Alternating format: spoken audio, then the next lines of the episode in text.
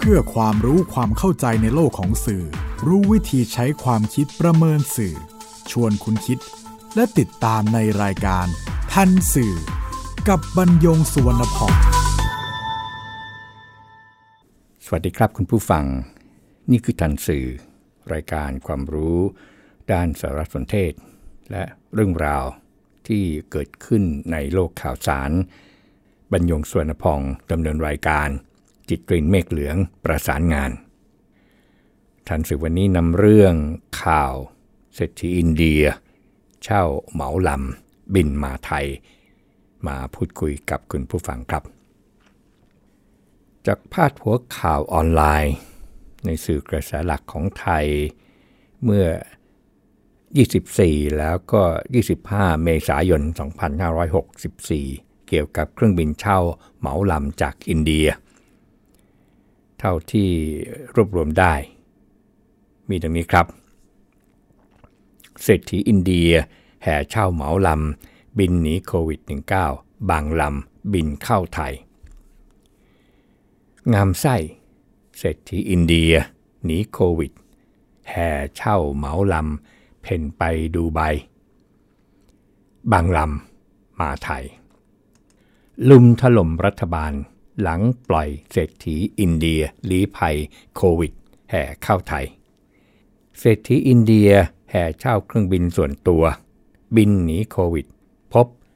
มีบินมาไทยด้วย พาดหัวที่นำมาเรียนคุณผู้ฟัง สื่อมวลชนแปลมาจากข่าวของ AFP คือ Agence France Press แห่งฝรั่งเศสในวันเดียวกัน แล้วสื่อสังคมนำข่าวนี้ไปเสนอต่อ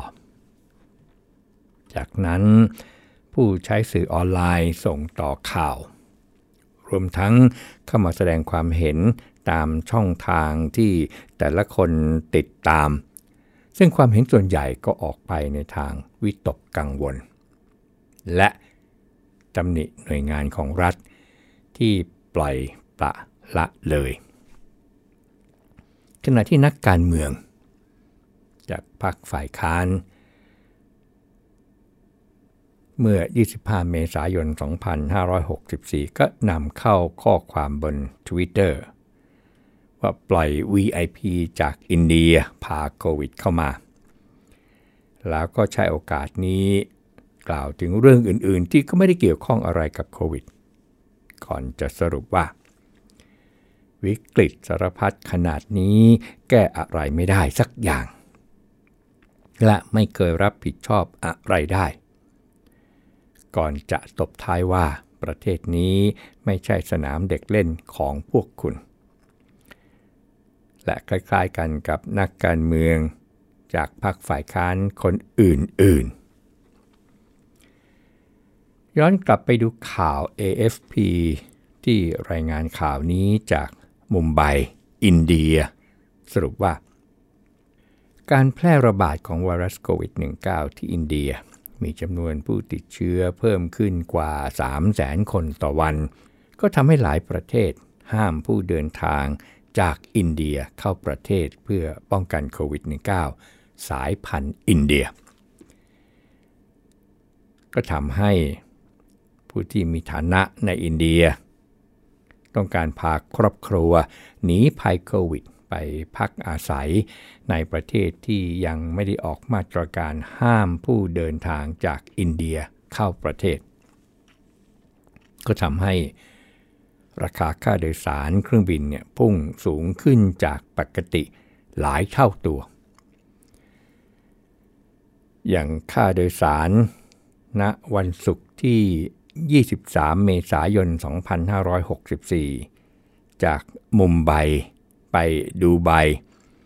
มีราคาเพิ่มสูงขึ้นเนี่ยกว่า 10 เท่าตัว แล้วก็จากนิวเดลีไปดูไบ อันนี้เพิ่มสูงขึ้น 5 เท่าตัว เนื่องจากสหรัฐอาหรับเอมิเรตส์ประกาศระงับเที่ยวบินไปยังอินเดียตั้งแต่วันอาทิตย์ 25 เมษายน 2564 เป็นต้นไป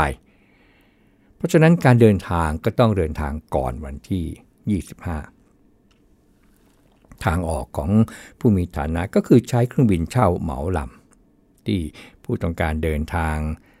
บริหารจัดการค่าเช่าก็ไปหารกันเอง แล้วก็รวบรวมเงินมาจ่าย ซึ่งสำนักข่าว AFP รายงานว่า Charter Flight ซึ่งใช้เครื่องเจ็ต บินเข้าออกอินเดียหลายเที่ยว โดยบริษัทผู้ให้บริการเครื่องบินเช่า เหมาลำให้สัมภาษณ์ AFP ว่า ลูกค้าจองเช่าช่วงนี้มากจนเครื่องบินมีไม่พอให้บริการ บริษัท ต้องสั่งจองเครื่องบินจากต่างประเทศ เข้ามาให้พอกับความต้องการของลูกค้า พร้อมกับเปิดเผยราคาค่าเช่าเหมาลำเครื่องบินเจ็ตขนาด 13 ที่นั่ง จากมุมไบไปดูไบเที่ยวละ 38,000 เหรียญสหรัฐหรือประมาณล้าน2แสนบาทเศษ ก็ตกคนละประมาณ 92,000 บาท นี่เที่ยวเดียวนะครับ แต่ถ้าเป็นเจ็ต6ที่นั่ง ค่าเช่าเหมาลำเนี่ยเที่ยวละ 31,000 เหรียญสหรัฐ หรือประมาณ 973,000 บาท ก็ตกคนละประมาณแสน62,000 บาท ประโยคที่มีปัญหาเพราะเกี่ยวข้องกับไทย มาจากภาษาอังกฤษที่ว่า people are making groups and arranging to share our jets just to get a seat. We've had some queries for Thailand but mostly the demand is for Dubai ซึ่งสื่อแห่งหนึ่งก็แปลว่า ลูกค้าส่วนใหญ่ หรือเกือบทั้งหมดบินไปดูไบแต่มีบางราย ที่บินไปประเทศไทย อีกสื่อหนึ่งก็รายงานประโยคนี้ว่า ลูกค้ารวมกลุ่มกัน และหารค่าเช่าเครื่องบินเจ็ตของเรา เพื่อให้ได้ที่นั่ง เรามีเช่าเหมาลำไปประเทศไทยด้วย แต่ส่วนใหญ่จะไปดูใบเช่นเดียวกันกับสื่ออื่น ๆที่ลงข่าวนี้ แต่ไม่มีสื่อใดที่แปลประโยคนี้ในความหมายว่า มีการสอบถาม ซึ่งมาจากคำภาษาอังกฤษว่า curious Q U E R I E S เครื่องเช่าเหมาลำไปยังประเทศไทย มีแต่พาดหัวข่าวที่ทำให้เข้าใจไปแล้วว่า มีเครื่องเช่าเหมาลำบินมาไทยด้วย ก็ทำให้ศูนย์บริหารสถานการณ์แพร่ระบาดของโรคติดเชื้อไวรัสโคโรนา2019 ที่เรารู้จักกันในชื่อย่อว่าสอบอคอเมื่อ 25 เมษายน 2564 อ้างรายงานกระทรวงการต่างประเทศ ยืนยันว่า ข่าว ชาวอินเดียเช่าเหมาลำเครื่องบินมาไทย ไม่เป็นความจริง แล้วก็มีการยืนยันซ้ำจากสำนักงงานการบินพลเรือนแห่งประเทศไทย เมื่อ 25 เมษายน 2564 ดังนี้ครับ จากกรณีที่ประชาชนมีความกังวลเกี่ยวกับการเปิดรับการเดินทางของชาวต่างชาติโดยเครื่องบินเช่าเหมาลำดังกรณีที่มีกระแส ว่ามีเศรษฐี ชาวอินเดียเดินทางออกนอกประเทศ เพื่อหนีจากสถานการณ์โรคโควิดระบาด โดยใช้เครื่องบินเช่าเหมาลำมาที่ประเทศไทยนั้นสำนักงงานการบินพลเรือนแห่งประเทศไทย ในฐานะหน่วยงานที่มีอำนาจหน้าที่ในการอนุญาตเครื่องบินเช่าเหมาลำทำการบินเข้าประเทศไทย ยืนยันว่าไม่เป็นความจริง โดยมีข้อเท็จจริง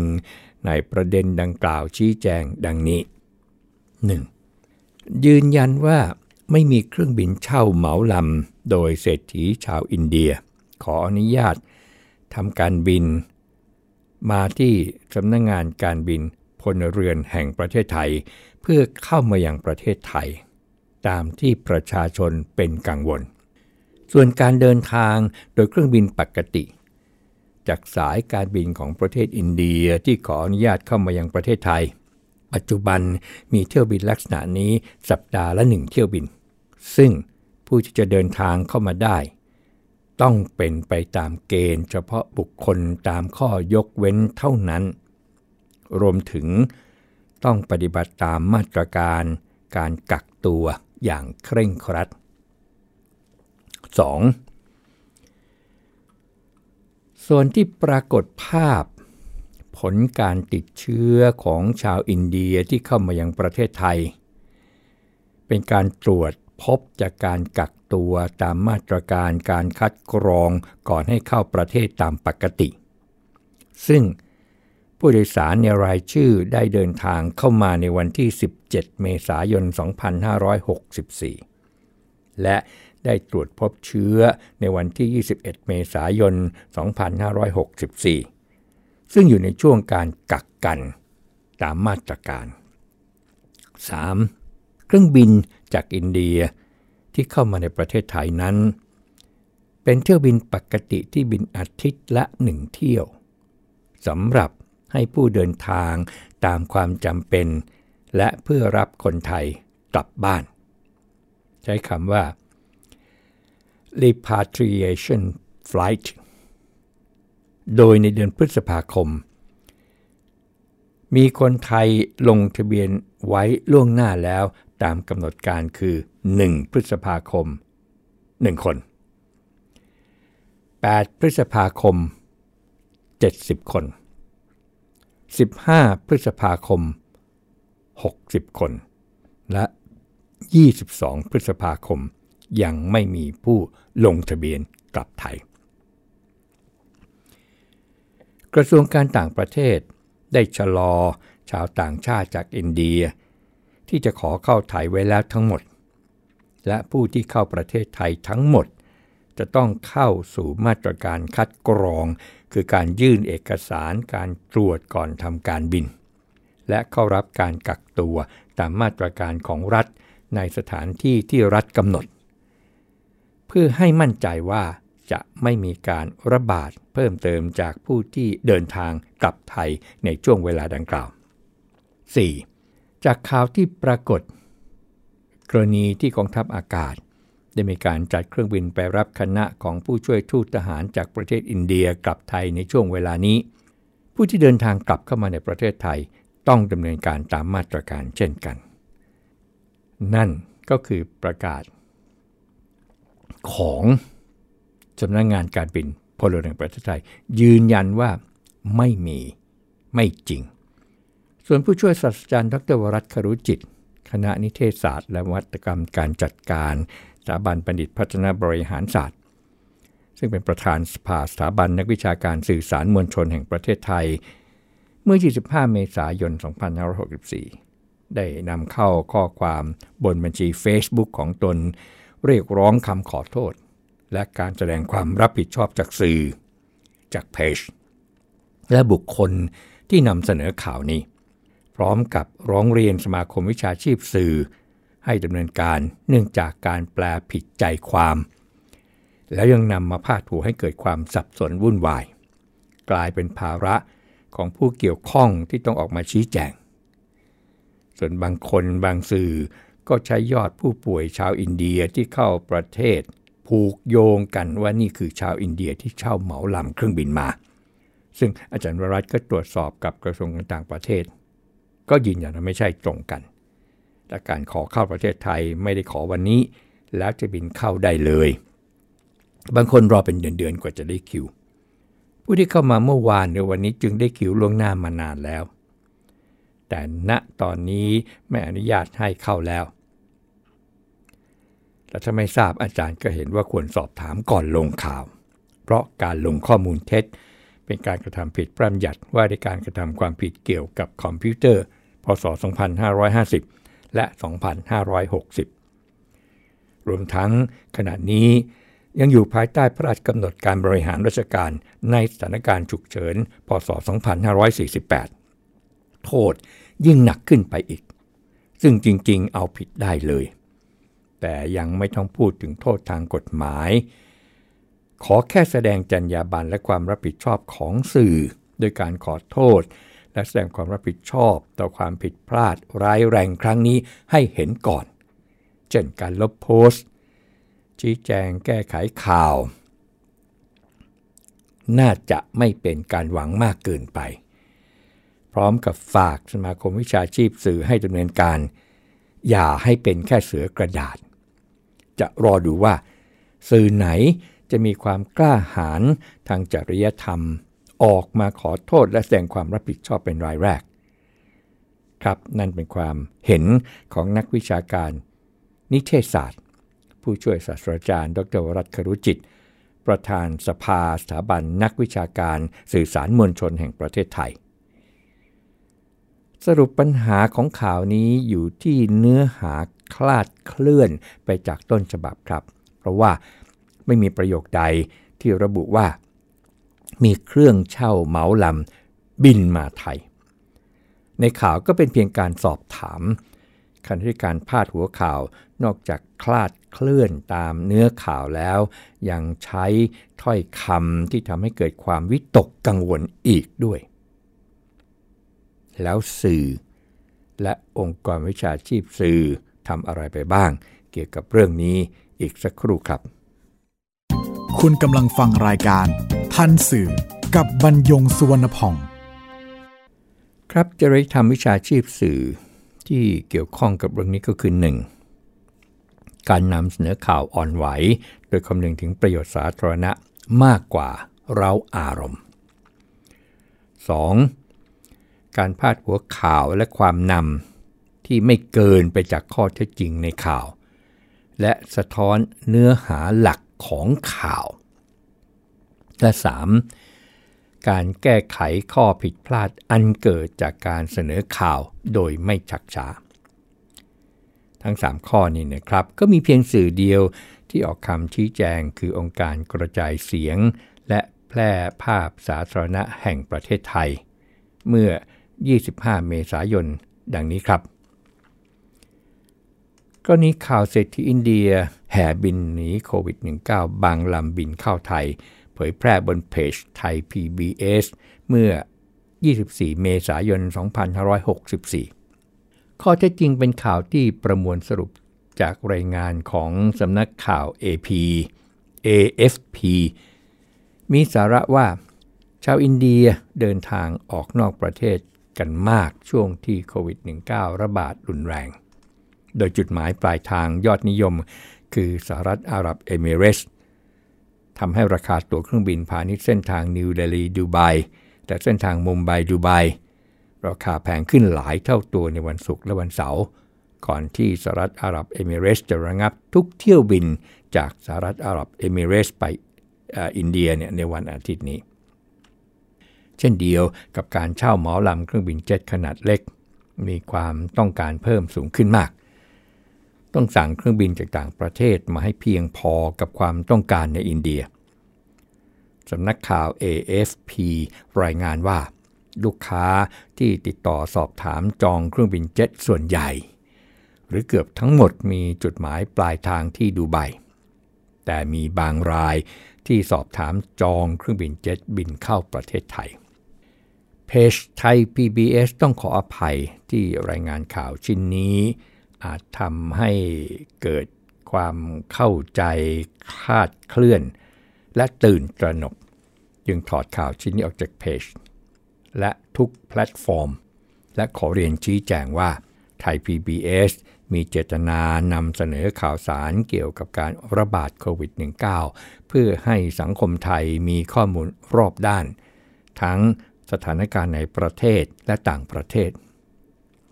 และยินดีน้อมรับคำติติงเพื่อปรับปรุงการนำเสนอข้อมูลข่าวสารที่เป็นประโยชน์ต่อไป องค์การกระจายเสียงและแพร่ภาพแห่งประเทศไทย มีบางองค์กรสื่อปรับปรุงเนื้อหาใหม่ และบางองค์กรสื่อก็นำข่าวที่สบคปฏิเสธ ว่า ไม่มีเครื่องเช่าเหมาลำบินมาไทย มานำเสนอ ครับ นั่นก็คือ ความเคลื่อนไหวของสื่อต่อข่าวนี้ หลังจากทราบว่า ข้อเท็จจริงเป็นอย่างไร ครับผู้ติดเชื้อโควิด -19 ในรอบสัปดาห์ เฉลี่ยของไทยเนี่ยกว่า 2,000 คนต่อวัน รอบสัปดาห์ที่เรียนคุณผู้ฟัง แล้วก็ยังมีผู้เสียชีวิตเนี่ยรายวันที่บางวันเพิ่มขึ้นถึง 10 รายมีอยู่วันหนึ่ง อันนี้ก็เป็นเครื่องชี้ครับว่า การแพร่ระบาดของไวรัสโควิด -19 ในไทยเพิ่มขึ้นในระดับที่เรียกกันว่าซูเปอร์ไวรัลจนคนในสังคมวิตกกังวลเป็นทุนเดิมอยู่แล้ว แต่มีผู้ติดเชื้อในอินเดียมากกว่าไทย หลายสิบหลายร้อยเท่า กว่า 3 0 0แสนคนต่อวัน มียอดผู้ติดเชื้อสะสมเนี่ยร่วม 17 ล้านคน โรงพยาบาลไม่สามารถรับผู้ป่วยเข้ารักษา ไม่ต้องพูดถึงโรงพยาบาลสนาม แม้แต่ออกซิเจนที่ต้องให้ผู้ป่วยหายใจ คือหายใจด้วยตัวเองไม่ได้ก็ต้องใช้ออกซิเจนช่วย ก็ยังขาดแคลน และแม้มีผู้เสียชีวิตวันละเป็นพันๆ ก็ยังไม่มีที่เผา ต้องวางเรียงรายรอการเผา บนสนาม นับร้อยศพ เมื่อปรากฏข่าวชาวอินเดียเช่าเหมาลำมาไทยจึงยิ่งเพิ่มความวิตกกังวลแก่คนไทย กรณีศึกษานี้อยู่ที่เรื่องซึ่งส่งผลกระทบต่อชีวิตความเป็นอยู่ของคนในสังคม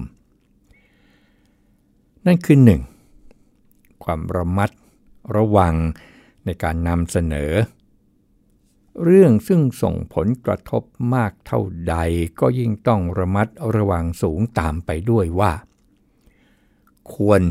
หรือไม่ควรนำเสนอ ถ้าจำเป็นต้องนำเสนอ จะเสนออย่างไร ที่ผู้รับสารตระหนัก แต่ไม่ตระหนก และสองข่าวต่างประเทศบ่อยครั้งใช้ภาษาที่ตีความไม่ตรงตัวเสียทีเดียว ขณะที่ข่าวต่างประเทศอีกเช่นกัน มีภาษาข่าวของตนทำที่กำหนดไว้ในคู่มือที่ภาษาสื่อเรียกกันว่าสไตล์บุ๊กจึงจำเป็นต้องมีการตรวจสอบซ้ำเพื่อความแน่ใจก่อนนำเสนอ ในสถานการณ์อ่อนไหว ยังมีข่าวหลอก ยังมีข่าวลวง ยังมีข่าว ที่ถูกนำมาใช้เป็นเครื่องมือทางการเมือง เพื่อสร้างความชอบธรรมให้ตัว หรือเพื่อทำให้ฝ่ายตรงข้ามของตัว ขาดความน่าเชื่อถือลงไป แล้วก็มันก็เป็นข่าวซึ่งส่งผลกระทบไม่ต่างอะไรกัน กับข่าวเศรษฐี อินเดีย เช่าเหมาลำหนีภัยโควิดเข้าไทย ในสถานการณ์อย่างนี้ครับ สื่อมวลชนจึงไม่ได้มีหน้าที่ในการรายงานข่าวสารเท่านั้น หรือหน้าที่ในการที่จะชี้นำสังคมในรูปแบบต่างๆ ทั้งหลายที่ทำกันอยู่เท่านั้น ยังต้องปฏิบัติหน้าที่ตามวิชาชีพ ด้วยความรับผิดชอบ โดยคำนึงถึงประโยชน์ของสาธารณะเนี่ยมากกว่าในยามปกติทั่วไป